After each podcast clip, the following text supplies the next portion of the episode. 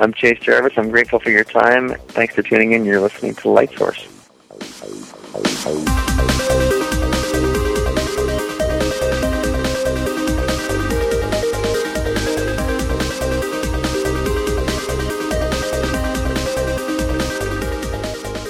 And welcome to episode 45 of Light Source, the official podcast of StudioLighting.net, the website that introduces photographers to portrait and studio lighting equipment and techniques. I'm Bill Crawford, publisher. And I'm Ed Hidden, exclusive photographer and image inspector with iStockPhoto.com. Now, on today's show, we have with us Chase Jarvis, and you can check out his website at www.chasejarvis.com. Really easy to follow there. He is a commercial shooter. Uh, he does a lot of sports, lifestyle, uh, popular culture photography. Uh, does a little travel photography as well. Has some amazing clients, people like Volvo, Nike, Microsoft, Columbia Sportswear, REI, Patagonia, Jeep, Red Bull, and many, many, many more. I had found out about them from Bill sending me a video clip of some ninjas that he was shooting and some behind the scenes B-roll stuff when we were working on our sorry video episodes. Chase did an awesome ninja video, ninja photo shoot. They were incredible, and we talk about it with him during the show. Tells us a little bit about the background of some of the people that were involved with it, and it's seeing the behind the scenes of everything that went into this and that video, and then actually seeing the shots that were produced out of it. It, it was just amazing seeing everything. Very cool stuff, man. Yeah, definitely cool stuff. So check out Chase's website and then hang tight, and we'll uh, talk with him a little bit about traveling. And he steps into the backyard and uh, talks to us with some airplanes going overhead. So right. you can feel like you're you're just sitting around on the patio talking with Chase. it was a very cool conversation, so I'm looking forward to it. Uh, I also wanted to mention a couple things about the website, studiolighting.net.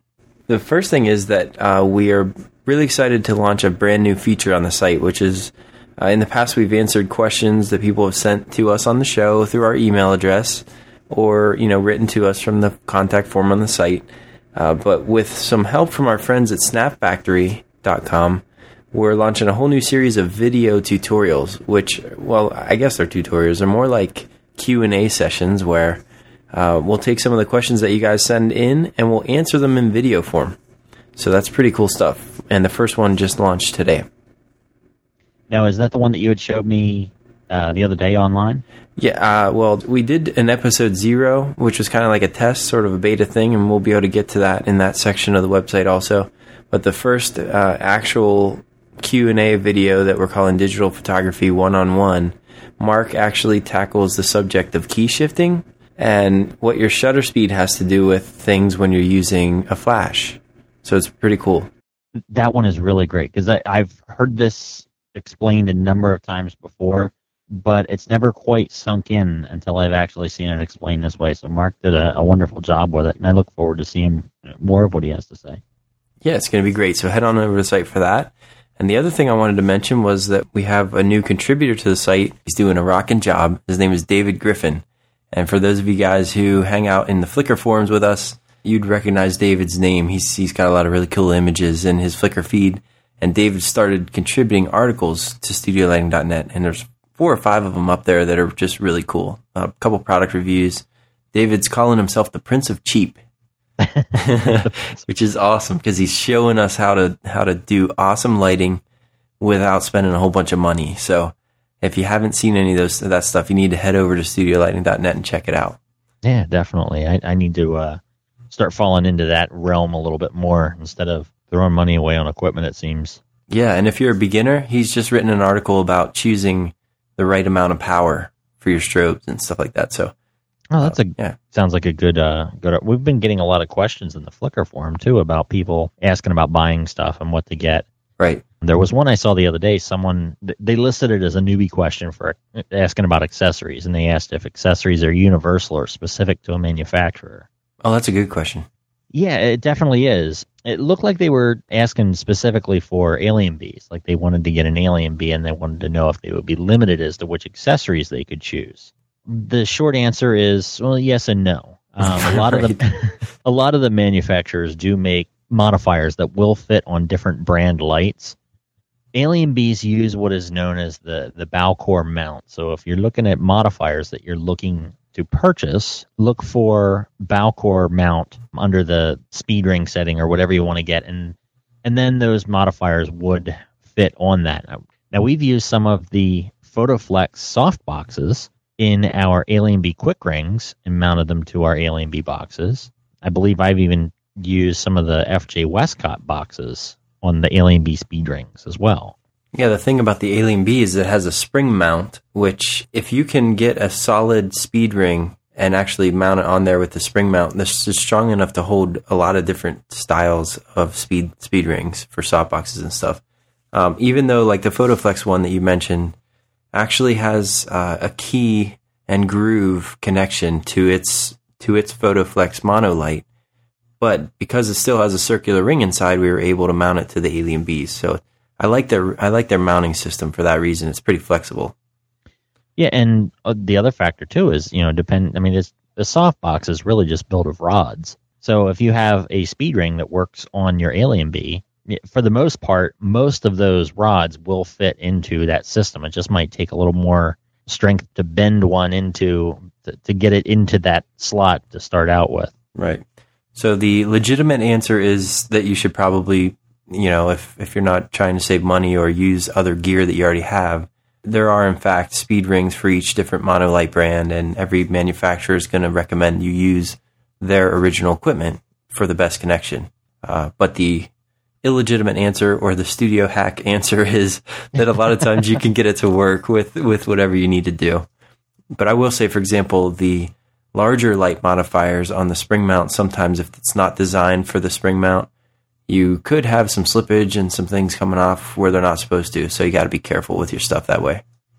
Yeah, slippage is not a good thing. No, not in the studio. no, definitely not. Well, back to your point also about um, the Prince of Cheap. Someone had posted in the Light Source discussion forums on Flickr about a DIY $6 snoot accessory for Alien Bee lights. Yes and I think I'm going to be building one of these. Yeah, it's pretty cool looking. I thought that uh, I thought it was an interesting use of PVC. It seems like photographers are really good with with uh, with misusing plumbing equipment for some reason. I'd love to know what the connection is with that. It's kind of funny, and I like the way that the people used straws to make the honeycomb pattern at the end of the opening. Right. Very, very ingenious. Very cool. I think so too. In fact, I think I saw on Strobist blog that he's uh, he's started like an underground campaign to collect all the black straws that they could from Panera Bread and and a couple of other places, Cheesecake Factory, because it makes cool honeycomb grids when you glue the straws together and, and cut them down. So interesting. Yeah, go out and go out and get all the black straws you can find, and then sell them to Strobist. there you go. well, while we're still on the Flickr discussion, you have a, uh, a very interesting uh, extension to Firefox for for use with Flickr. Yes, I feel like I have a, a version of Flickr that everyone should have because I downloaded Better Flickr. I think it's from Lifehacker. And basically, what it is is a browser extension for Firefox, like you mentioned, because Firefox is the coolest browser around. And you can download free add ons for it. The add on allows you to have new features in Flickr that you don't have by just visiting the site because it actually embeds some code in your page when you're there. And a couple of things that it does for you is for like when you have multiple size images, people allow you to download all the different sizes. With Flickr, the way it comes out of the box, you have to click on that link and then it, click on another link after that to see all the different sizes. But this gives you a little pull down right on the homepage of somebody's feed that you can literally just like pull down and pick the image size that you want to look at. And it also builds in a little uh, loupe tool, kind of like the, what you would see in Aperture or Lightroom, that you can like magnify sections of the image by moving your mouse around. Just totally cool. It makes makes browsing through Flickr a lot easier. And a bunch of other little additions, things that make it easier to have conversations inside of comments and stuff. So, got to check out Better Flickr.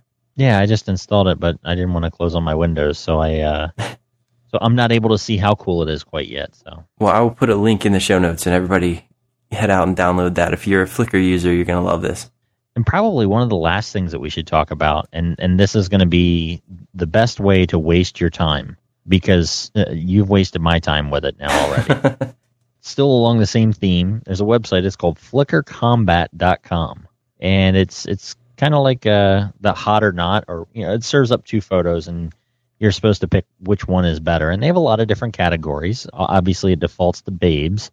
right. Um, Well, we And recommend you go to the autos category. To We do? Yeah. I, I found it very hard to tear myself away from the babe. but they also have like views, which is for like landscapes type photos and cats and dogs and guys. And why are guys so far down the list compared to babes? yeah, I'm not really sure. Well, I have a hunch. I, I do too. It's um, I think it has something to do with uh, click rankings. Yeah. And then there's another cool one. It says arts, and they pull up like little artsy graffiti-ish type stuff, and uh, it's pretty cool. You just click on the one that you like, and then it serves you up a new pair, and it shows you how how you voted compared to the other people, and I don't know, it's it's kind of a cool way to find some uh, interesting photos from from Flickr. So maybe this would be a good way to discover cool photographers. Definitely, definitely some interesting stuff. We should probably get into the show since we've rambled quite a bit here in our, our brief intro. Right. But- we know everybody loves the rambling, so uh, let's get to the interview.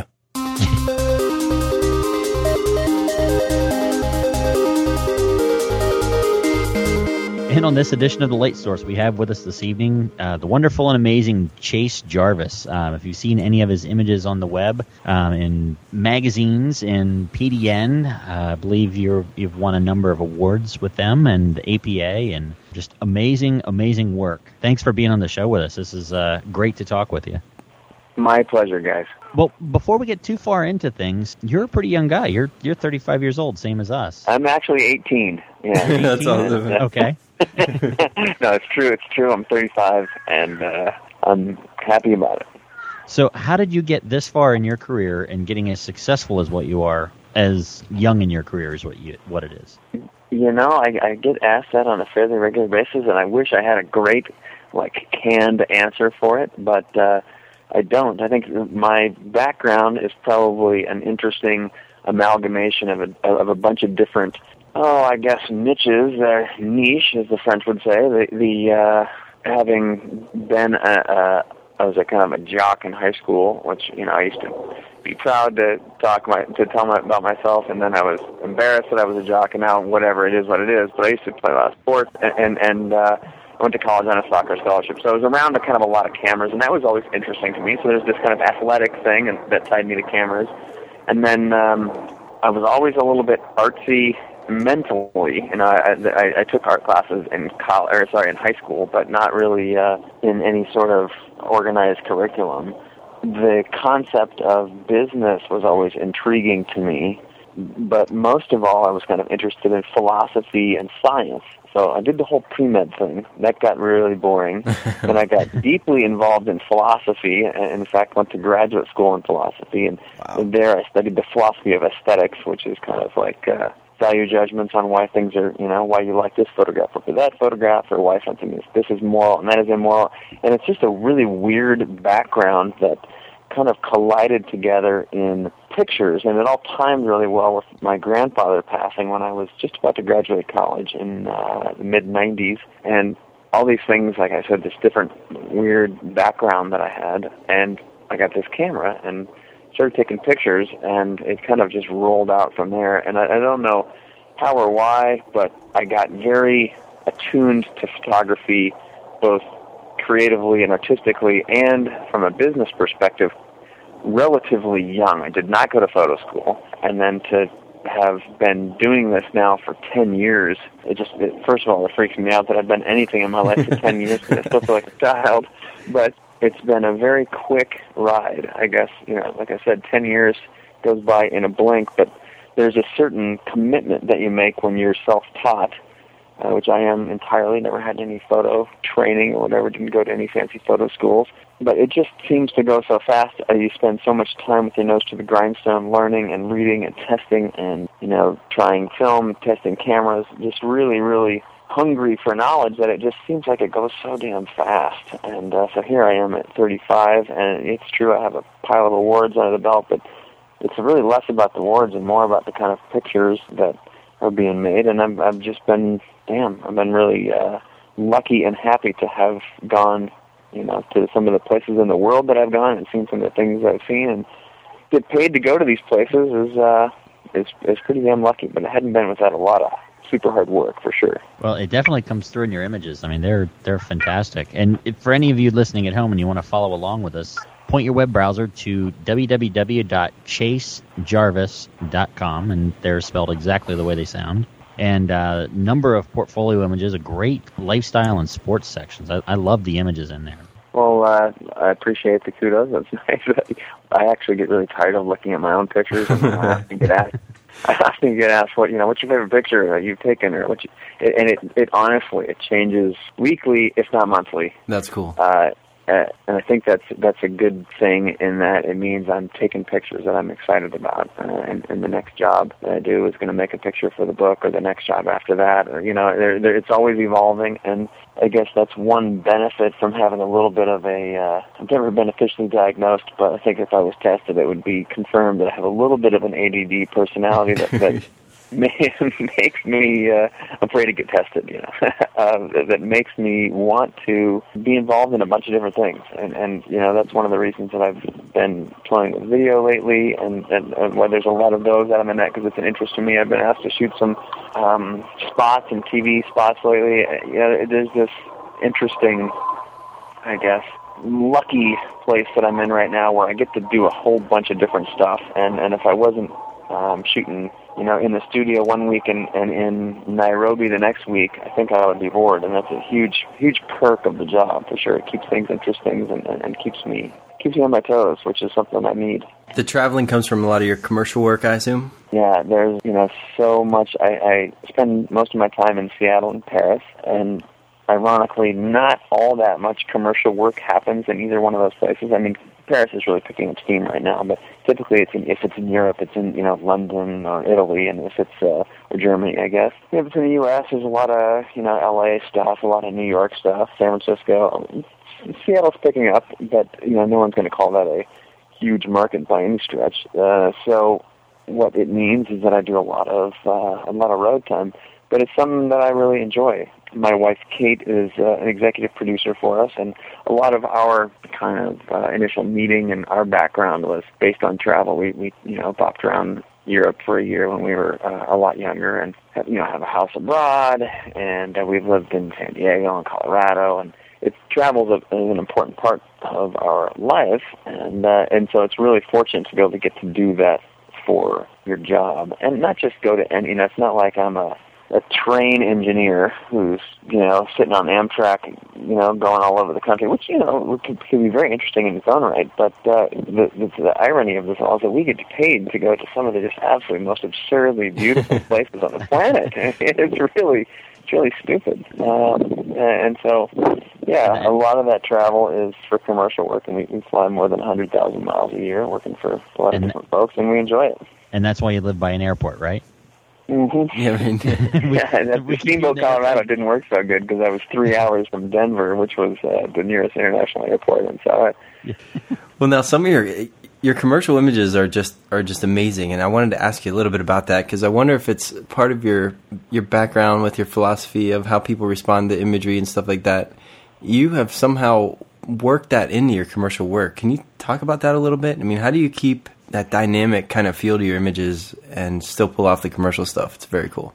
Well, that's I think if uh, I'm, I'm since I'm not an art director who's hiring me, I have to try and pretend that I am to answer the question. But I think what you know, one or a couple of the things that that uh, highlight the reasons that I'm, I'm busy in my work is that uh, there's a certain element of my images that are grounded in in reality and grounded in authenticity, and they feel kind of at once real and human and accessible. But there's something that's just that's it's a je ne sais quoi. It's, it's, I don't know what. There's something that's just a little bit different, and it's it's what I call stylized authenticity. So you've got this element, say it's a lifestyle element or a sports shot or whatever, that that a lot of people can identify with it because it is rooted in some way, shape, or form in, in authenticity. But there's a uh, quality to it that is aspirational, that is slightly otherworldly. I don't was it uh, like Better Off Dead? There's this movie where the servers, the, the wait staff, is you have to wear a certain number of points of flair. Oh yeah, that's a Office Space.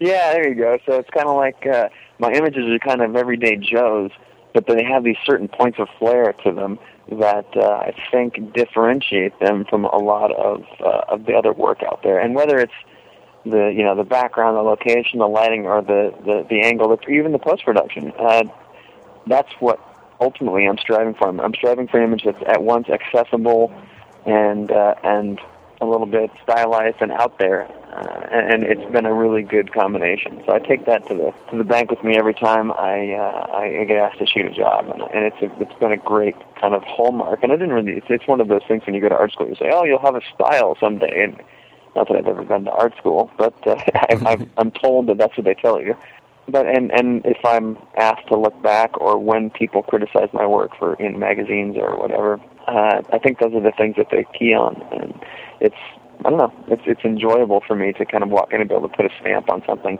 and I'm not often uber conscious of the stamp that I'm putting on there, but uh, certainly when I walk away from a job, or you know, six days, six weeks, or six months later, I can look at it and say, yeah, yeah, it does. It feels like this other job, even though it can be completely unrelated. So I've had a, a hell of a good time. Yeah, that's that's what I was going to ask you about because it's clear that you have a style and it, and it's different and unique. And I was wondering if that's something that you think of ahead of time, like okay, here's how I'm gonna here's how I'm gonna twist this one, you know, or, or this is the angle I'm gonna use going into a shoot, or does it just kind of happen? Uh, I think it's a nice combination of both. And, and when when I'm shooting for what I would call personal work, which is most of my portfolio, and I've been on this platform for a long time as well, which is I really set aside time to shoot as much as possible for myself uh, in, in a kind of commercial produced fashion. Doesn't always happen because uh, I'm quite busy, but if I'm if I'm planning one of those and it really is like straight out of my melon or straight out, like I, I open the door to a lot of the folks in my office. We sit around, we have creative meetings, and if if we're doing something that's that's purely for our own portfolio or my portfolio, then we really like no holds barred, and that's part of what you saw in the the uh, Chase Jarvis Raw Ninjas video. That was just you know four or five brainstorm sessions about how we could do some cool, weird stuff. Um, when I'm shooting for a client, yeah, I mean, there's often an expectation. You know, I'm looking at at boards, you know, or at sketches or whatever, and we're headed out to create a certain image, a certain feel.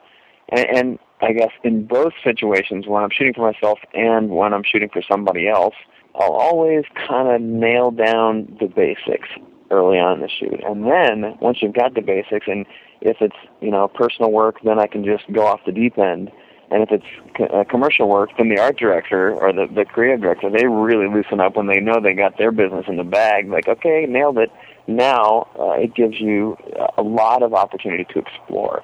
And that's, that's cool. truly when a lot of the magical images or the images that I uh, that have my kind of stamp on them get created is after the I don't know like you got one in the bag so to speak and right. then you can really really uh, push some limits and and that's where the fun begins the whole the whole crew kind of gets involved there's a big kind of group think and when you start to lighten up a little bit on the art direction and let things kind of happen then there's a certain you know certain magic that that that allows where uh, it's not so allowed when you're shooting to a very specific layout. So great.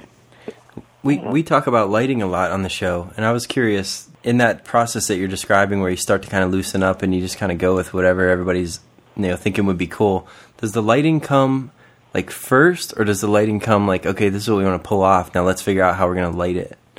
No, that's a, that's a great question. It's uh, I'd say it's, it's uh, part of both. There's a a core component to how I like to shoot things, and when I, I referred earlier to kind of a stylized authenticity. If I'm going to shoot something, and an art director says, "Okay, we're going to shoot the guy grabbing the surfboard and running to the beach," then before I, I, I've definitely have looked at the tear sheets that they've shown me, or at the layouts or whatever. But before committing to shooting in that kind of look that they want me to, I'll just say, "Hey, model, go grab that surfboard and go run to the beach." and I'll ask them to do it four or five times. And when I'm watching that process, just without any dir- no art direction whatsoever, just hey, just do this, go through this motion like you would if there were, weren't 35 people sitting there watching you. Right.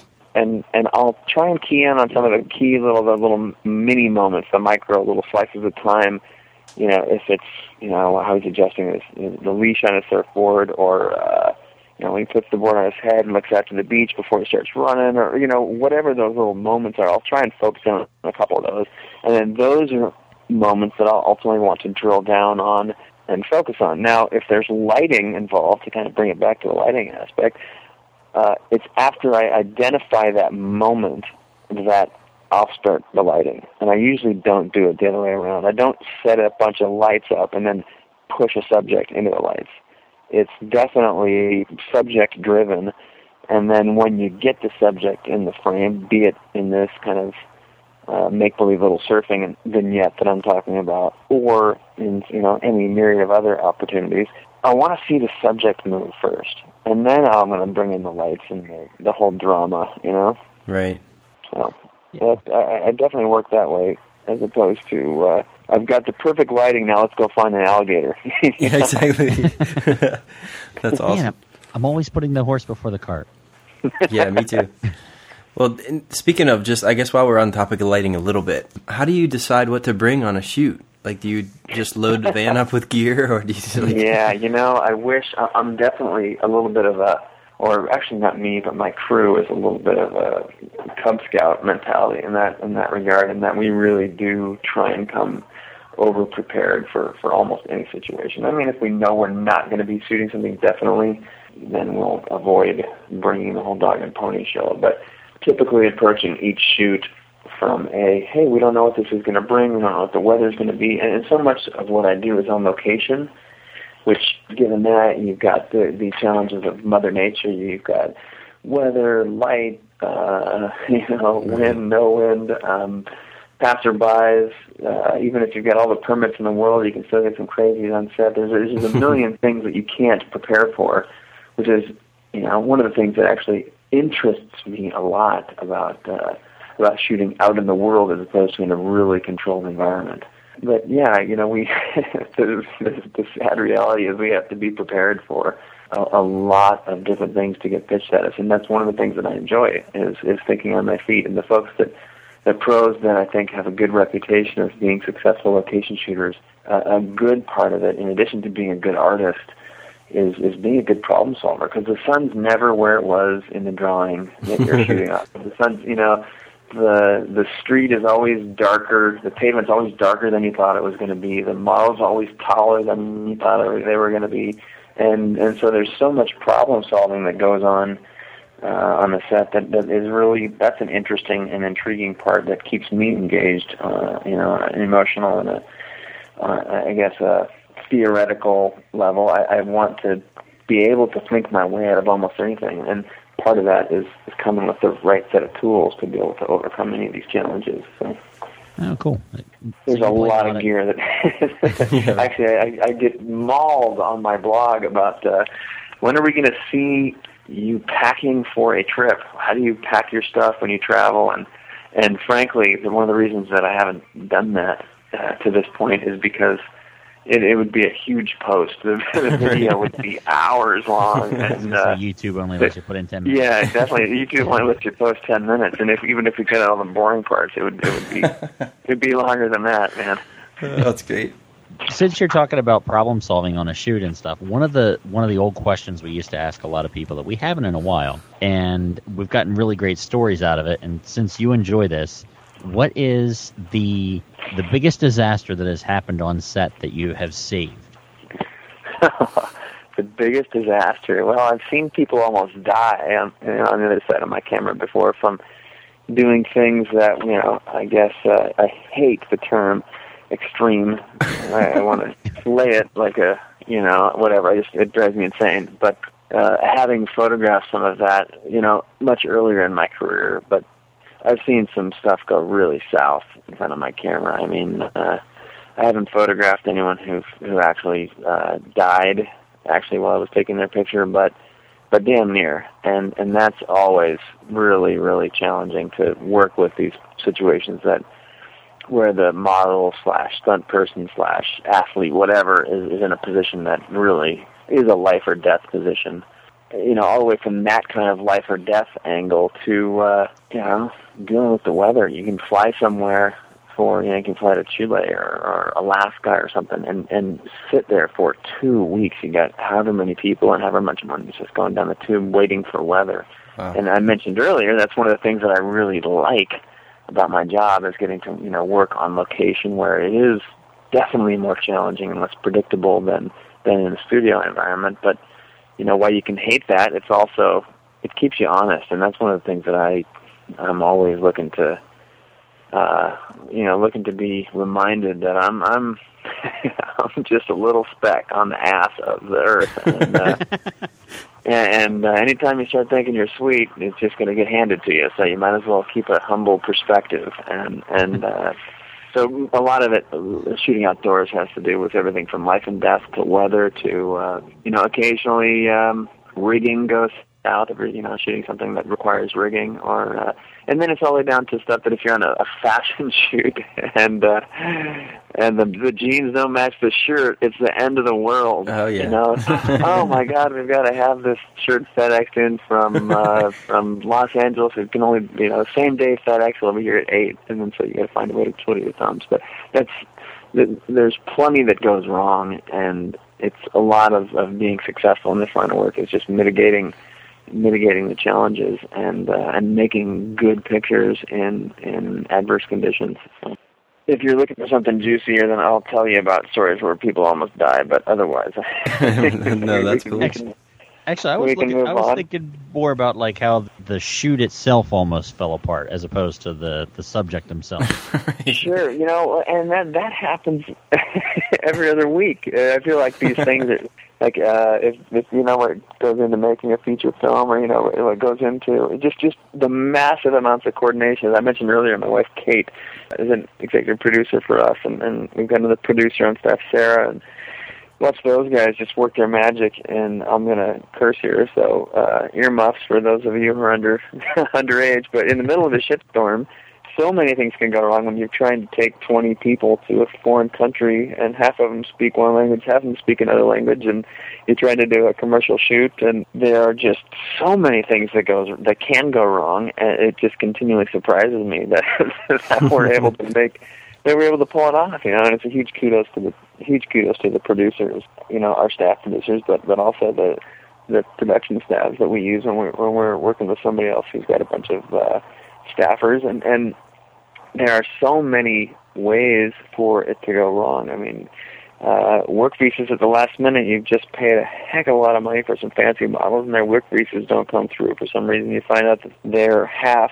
Oh, in this day and age, you know, maybe they're half. Uh, they've, got some family members that are Muslim or something, and in you know, in George Bush's world, gosh, that all, that you know that creates a, a bunch of problems when when uh, a model that you paid a lot of money for can't get to the shoot because they're held in immigration, or Ah. when uh, weather crops up and uh, you can't get to the shoot on the day you were supposed to, when everybody else is sitting there waiting, twiddling their thumbs. So from a logistical standpoint, it always amazes me that we're able to pull these things off because anytime you try and you know just there's so many variables that it's shocking when they all when the moon I guess lines up with Venus we're we're uh, it, it's half out of luck. I don't care how much you plan for it.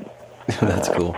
there's a lot of stuff that can go wrong from a production standpoint for sure. But we we really as, as Boy Scouts as I mentioned earlier we try and kind of have backups and second backups and third backups and and uh, hopefully and that's one of the things that I think when commercial I guess art buyers and uh, folks that are seeking pros, it's kind of like they're a lot of times buying experience. You know, we want someone on the job that is that is going to be able to stomp it. That's going to be able to when X, Y, and Z come up, they're going to have a workaround and their production staff, or you know, they're going to have the right gear for the job. And yeah, you know, truth told, we've all, or I guess uh, I'm, I'm speaking for myself, but I, I certainly hope there's a lot of professionals out there who are willing to fess up that there's plenty of times when you're shitting your pants going, how are we going to do this? But, you know, and that's where what separates the wheat from the chase, so to speak. You can be able to step up and, you know, get a base hit in the World Series, and that's that's why you get called back. That's very cool. Now, you, you did say something that piqued my interest there for a minute. You said sometimes being a professional involves really having like the right gear, not just being prepared and having the experience, but are there like I don't want to say like brands, but is there like stuff that you would like never you know never go to a shoot without? And talk about that a little. Many, many cameras and many, many lenses. Okay. I, I yeah, I mean, I wish I have a huge admiration for those folks that can show up with the, you know, someday I'm just going to show up with a point and shoot, and see what they say. But until you know, I, I'm certainly not not at that point in my career yet. Uh, but there's just a volume of gear, backups and backups or backups and backups or backups or backups, and you know the number of cords and lenses and and I've broken multiple cameras on one shoot on multiple occasions. And the, the Boy Scout mentality that I've mentioned a couple times now definitely comes into play. Like you've got to be prepared. Uh, and, and some of the things that I wouldn't leave home without are a number of bodies, of camera bodies, a number of lenses, and then there's something that uh, again in, when I'm trying to reveal what goes on in the black box of photography, like I'd never leave home with my right and left hand men, my you know assistants, or uh, and not always men. There's uh, a fair bit of females that, that we have in our organization, and that everybody's playing a totally crucial role. And for the photographers, the prima donnas that walk around with their nose in the air, like you gotta you get over yourself uh, it's a team effort. You know, I'm I'm basically a button pushing monkey. You know, I mean, there's you know to to try and take a uh, sure I'll give myself artist. I don't want to break my arm patting myself on the back though. There's so many people that come together in a successful shoot, and not just necessarily commercial. You know, this this this extrapolates into the fine art world as well. There's a lot of brainstorming that goes on, a lot of creative discussions. We're getting creative input from all over the place, you know. And uh, and if you're saying that that's not important, or you're denying the fact that you, when you're on location, that you want your you know your A and B assistants is right by your side, then you're crazy. You know, you're you're self-absorbed, and you need to step out of the the, the uh, limelight for a few minutes and realize that without the other 29 people standing around you, it's going to be really hard to take a good picture. So, equipment got to have it. Got to have plenty of cameras, plenty of bodies, and and whatever you have that's crucial to your shoot, you need to have several versions of that. But then you, you can't replace good people, good talent on one side of the camera, and and good uh, technical folks, and, and including art direction on the other side of the camera. That's great let's talk about the ninja shoot for a couple minutes because man, I got I got I got love that. I love watching that video, and then I keep going back to the images that you got out of that session, and just be like, man, I wish. Oh I man, you know and those images. I, don't want to interrupt you too much, but those images, like we really have busted those out in minutes. Uh, and I think Scott, who's our kind of lead in the in the lead Photoshop guy, and he's my right hand man. He's been around for ten years now. We've been working together we were, it was really like, hey man, bust out a couple. Just let's you know, we worked through some post production on a couple images, but it it happened in a day or two. Cause one, we were excited to get that video posted. Two, there was actually I don't know. I've I've been asked a number of times, who's the other photographer who's in the picture? There's a uh, the Seattle Times, uh, Seattle PI actually, Post Intelligence there had a newspaper photographer and a reporter there, and they were doing a story that day. And, and so they actually wanted to run some run some of the pictures that we were making in there. So we kind of rushed a couple of pictures through. But uh, God, ask this question again in six months when I'm on the show again, and, and then we'll have a, a more in-depth discussion about all of the crazy pictures that we were able to make. They they were Because they- amazing. Well, they've really only seen the first tip of the brush on Right. the in, po- in post production. But of course, having said that, I'm I'm really excited with the material that we were able to get. Yeah, I was I was just having a great time watching. Those are models or stunt people or both that were like jumping off yeah, the there are actually a couple. There were three kind of stars, two males and a female, two two male leads and a female lead. And their background, all of them, is a kind of a, an interesting cross section of kind of sports and dance, uh, parkour, which I don't know if you're familiar with that. It's kind of Oh, free running. Uh, there- there's an interesting cross section of all those elements in each one of the uh, subjects for that ninja shoot. Alyssa is just a great athlete, and, and you know she's really, really great looking, and, and uh, follows direction uh, extremely well, and, and and she's just got an incredible, incredible figure. And basically, you say jump, she says how high, and she didn't have any kind of martial arts experience, but we we uh, were able to kind of coach her through just based on her general athleticism. And then the other guys, they both have martial arts experience. They're both very involved in the parkour community, and you know they do you know jumps and flips and all that kind of stuff. And uh, they were a natural, and I had actually shot them for a different assignment. Uh, one of my the only editorial assignments I've done in quite some time. I I met those guys and said, ah, I'm gonna I'm going to remember these guys. We're going to put them put them to work in a different capacity at some point. And, uh, and it was fun. It was fun to uh, cast for it. You know, we had a lot of different options on the table, and I'm, I'm often of the opinion that less is more. And I've, I've been said, wait a minute, less is more. Like, why you then why you bringing you know 25 people or you know why the dog and pony show? But it's what I when I say less is more, it's really about the picture. You know, it's, it's fewer people, fewer subjects, fewer opportunities for chaos, and more opportunity to focus on key elements, key simple elements in a frame. And that, that recipe has really been effective for me over the uh, over the years, and and and the ninja shoot was really no exception. It was kind of like we had three people, we had 12 hours, we had a, a huge abandoned warehouse, we had a bunch of loose conceptual material that that we had discussed and kind of sketched out and, and pulled tear sheets and, and inspirations from, and then we just put all that magic in a room, and and uh, and some fun stuff came out. And then we had a guy shooting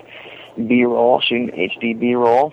Uh, Cody, he's a full-time staffer for us, and we were able to pull together a cool little video. I'm excited. Yeah, Definitely. it's quite exciting.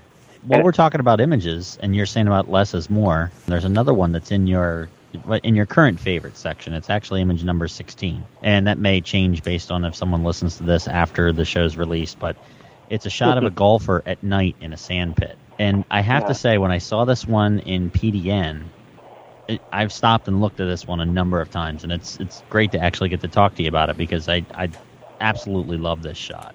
Well, And thank love- you. You know, I, I that that is uh, it's a great talking piece.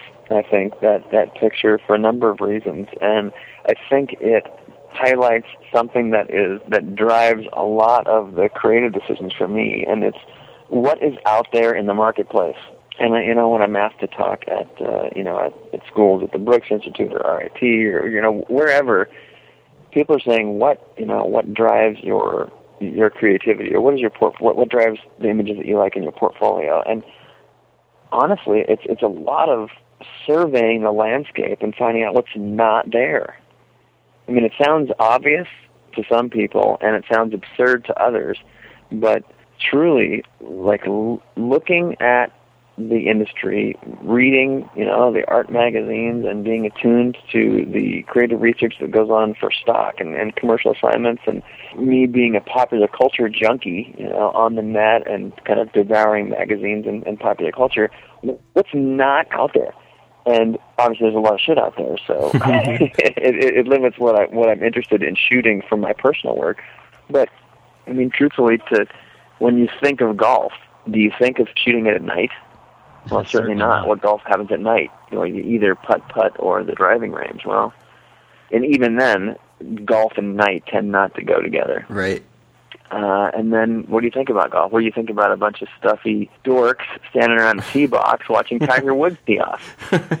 no, no disrespect to Tiger, but that I mean, there are many kind of ingrained ideas in our head about what golf is, and that golf shot that you're mentioning uh, is is an attempt at doing something that's not out there. That's not one of those things. So if if it's normally seen at day, we want to shoot it at night. If it's normally seen by a, a an old kind of slightly grumpy-ish guy with a you know who's squinting and lining up his putts, then let's put a good-looking you know 32-year-old in there. If it's typically on the middle in the middle of a flat green country club, you know, average income 1.1 million dollars, let's make it gritty. Let's let's take away all the green and make it black. Let's reduce this motion, this athletic motion, to its ultimate fundamentals, which is a you know swing back and a swing forward. And what are the graphic elements? Well, what are some ways that you know that we can help define the swing in a way that hasn't been seen on ABC Wide World of Sports for 25 years? Wow. Well, you know, let's put them in sand, and, and it really comes about from asking you know myself and my staff what's what's not there what don't we see in popular culture and and then trying to do that. And it just makes it a hell of a lot more fun too. When you're Wow. out there you feel like you're breaking new ground as opposed to uh replaying you know the same old tune. So it it, it gives us or it gives me i guess it probably gives us as a staff a lot more energy and we're you know more invigorated to realize or to hope that we're doing something new and fresh than does to just being uh you know repeating what you saw in Sports Illustrated last week, and there's a little bit of a catch 22 there because I've, I've often been quoted as saying, compare your work to the work that's out there in the world and go make those pictures or better. And right. I think a lot of people fall into the trap. A lot of aspiring photographers fall into the trap of, uh, you know, they see something out there and then they go rip it off and do exactly that, and they say, okay, well there I am, and and they don't get the spirit behind it, which is that if you're able to operate at that level technically, that's more what I'm I'm meaning. And you know, you should compare your images to the images you see in advertising and and in magazines. But what I'm really saying is that it's just the technical aspect of it. Now you know, fly the coop. Go turn that frown upside down. Go go turn the world on its ear and try and make something that you're not seeing at every turn. And if you if something's feeling cliched to you, then it is. I mean, if even if if it if one person on set starts going, yeah, this is kind of like that, then run the other way. You know. And, and there's a there's another ironic twist to this whole paradigm, which is that when you're out there taking pictures for commercial applications, you don't, you know, you're you're collaborating with art directors and with these brands, and some of them are, you know, hugely respected brands that have tons of brand equity that you need to stay within certain guidelines. And and, and if you're out there making these pictures that they want you to make, hey, more power to you. You're getting good money, you're getting tons of great experience, it's a great client, it's a client list, and and on a human level, you're having a wonderful time. On a creative level, you're excelling. That's all great. But if at the end of the day, or at the end of the month, or the end of the year, that's all you've done is shoot what somebody else wants you to shoot, you are going to be an unhappy camper because the more work, the rest of the work that you're going to get is going to be more work that you don't want to do because you've got this book full of stuff that everybody else wants you to shoot. And if you don't set aside time for yourself and you don't uh, actually earmark time, energy, assets, resources for personal work, and that personal work, if it doesn't lead off in your portfolio, then you're going to be trapped in this sick cycle of shooting a bunch of stuff that other people want you to shoot rather than what your brain sees as interesting and progressive and creative. And and there's this, you know, again, I'm always asked about this. What kind of stuff do you put in your portfolio? I put the stuff that's out there, that's miles out there, and then I get jobs from Microsoft you know, and, right. and if it's a client or an art director or an agency that can see through this and see through your ability that actually what you are is a creative, a technically sound creative photographer who can make these crazy images, then you certainly can shoot a guy with a cell phone for Microsoft, right? right? And that's, uh, I mean, Ninja is a perfect example of that. Absolutely. No one, eh, last I checked, there wasn't a huge market for Ninja clothing. and there's no hip Ninja brand right? And, Nike and, does not make ninja shoes, and probably so, not even in the stock market either. Right. exactly. You know, there are no S and P 500 ninja outfits. but if you're shooting these things and you're conceiving of these things, and the art director or the agency or whatever is worth a hoot, they can see through that. They, they, they actually they're admiring that you're going beyond Uh-oh. the Call of Duty. That you're actually conceptually visualizing what you want to shoot, in addition to being a technically savvy photographer. So I always get asked about that stuff too, and I, I can't. I don't want to soapbox it here, but that's that's a huge element to uh, you know. And and I get asked from students and aspiring photographers, and like, how do you get these great jobs? Well, you you can't shoot what they expect. I mean, if you looked at portfolios for a living, you're an art director. I mean, wouldn't you, you know how many how many photographs have you seen that were ultra predictable? That you know from you know right. from an ethnic perspective. You got a black guy and a white guy shaking hands.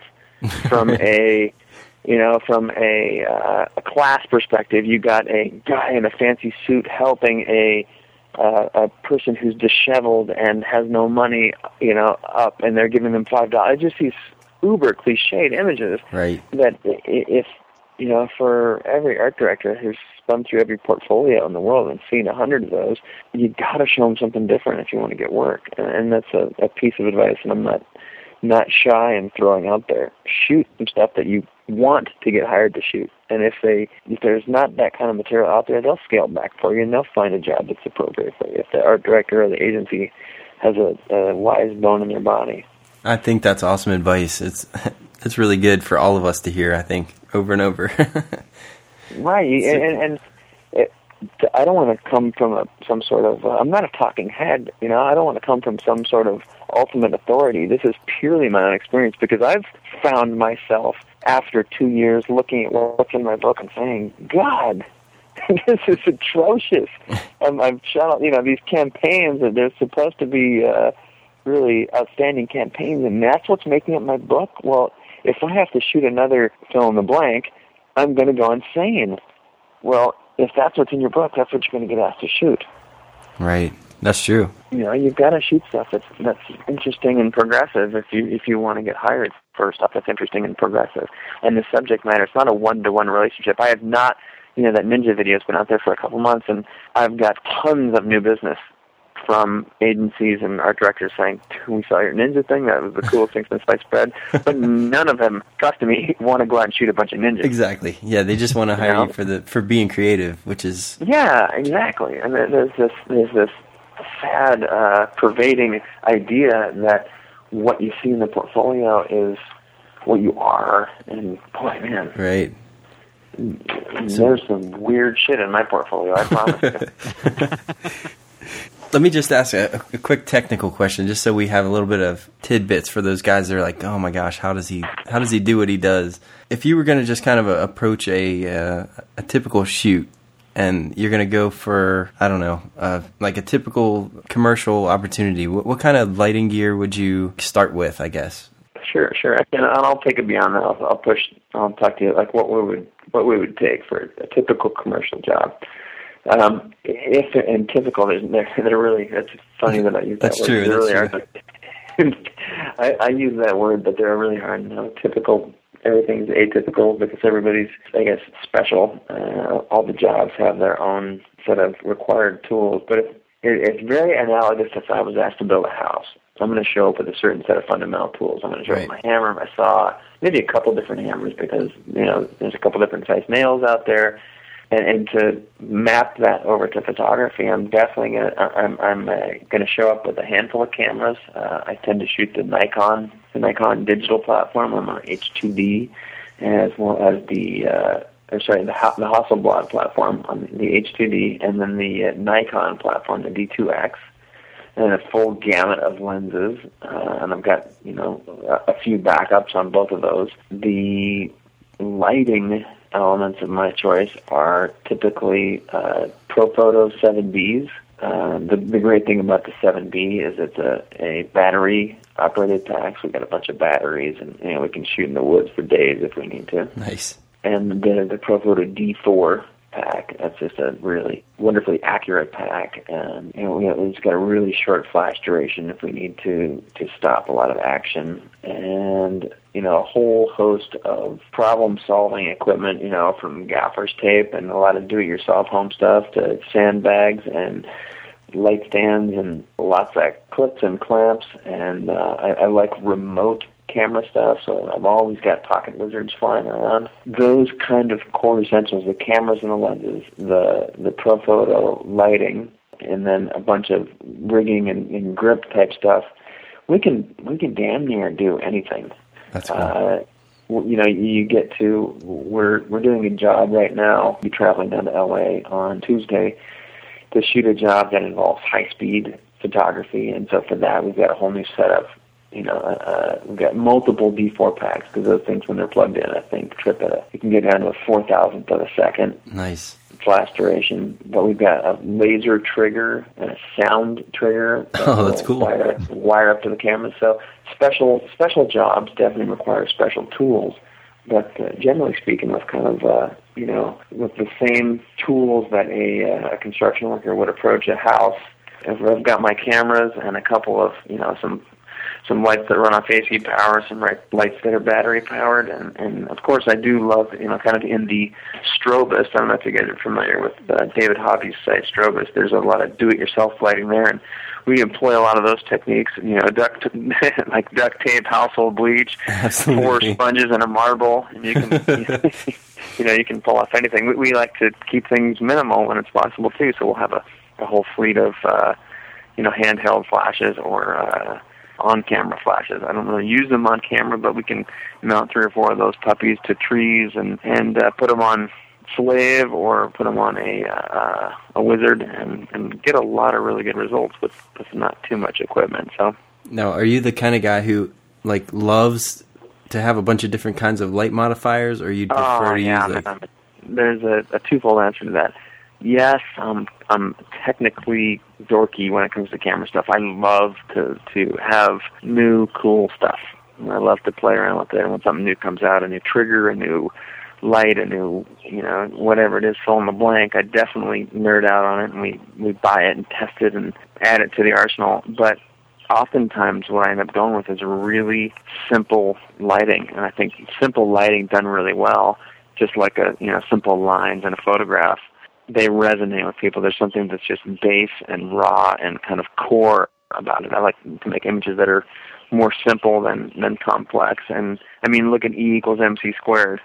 That's a pretty simple formula, right? You get a couple of couple of letters with an equal sign there, and that actually stands for a whole bunch. And I I would look at pictures like that as well. That kind of the fewer, more simple but strong elements you can put in there, you're you're better off. So overall, I like to have that mentality going into uh, into creating pictures. That's excellent. Well, you've you've got some excellent images, and really appreciate you taking over almost an hour of your time to hang out with us tonight and share some of your, your insights. I know it's been awesome for me to hear some of those things that you, you talked about. So thank you. Hey, my pleasure, my pleasure. And uh, you know, I'll take a second to plug my blog, chasejarvis.com slash blog. I'm I'm really interested in not just spewing out to, but hearing back from a community of readers. There's a, a strong community there where there's a good exchange of ideas and a really open, unpretentious forum there that, that has been fun to cultivate. And I've learned, you know, as much from the people that respond to my blogs as to anything that I've posted out to the readership. So uh, keep it coming, and, and thanks for all of the input there. And I think that's probably how you guys got uh, got tuned into this. And uh, and then I want to take a moment to thank you guys for all of the work you're doing. It's just a wonderful resource that you're providing, and and man, uh, we all got to stick together. A rising tide floats all the boats. Get out of your dark apartment, photographers, and and you know, and start to share some stuff. Put things out there on your on your blog that you used to to deem near and dear, and and uh, give it away, and it will come back to you tenfold. Absolutely, that's great advice.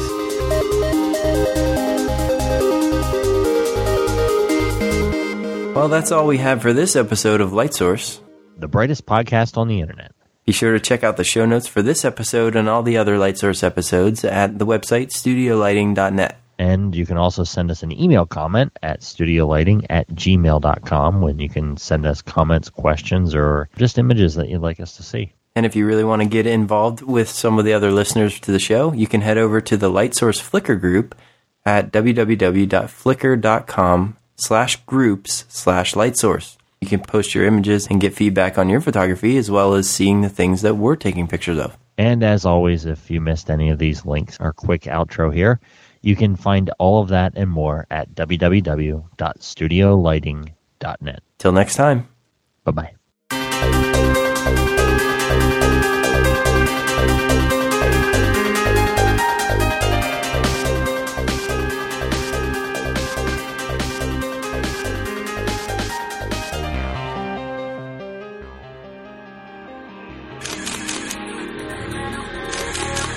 Check out this show and more great photography podcasts at photocastnetwork.com.